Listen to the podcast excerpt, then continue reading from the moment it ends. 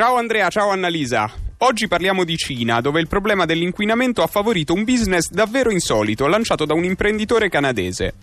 L'uomo aveva iniziato quasi per scherzo a vendere bottigliette contenenti aria delle montagne rocciose, finché non ha iniziato a importare questo prodotto in Cina. Da quel momento, infatti, il business ha iniziato a crescere in modo esponenziale e numerosi cinesi, per tutelarsi dallo smog, hanno iniziato a comprare queste bottigliette con aria delle montagne rocciose. Dopo che le prime bottigliette sono andate a ruba in soli 4 giorni, quando è stato mandato il secondo carico in Cina, una buona parte di questi campioni d'aria erano già stati prenotati. Sms 348 7 300 200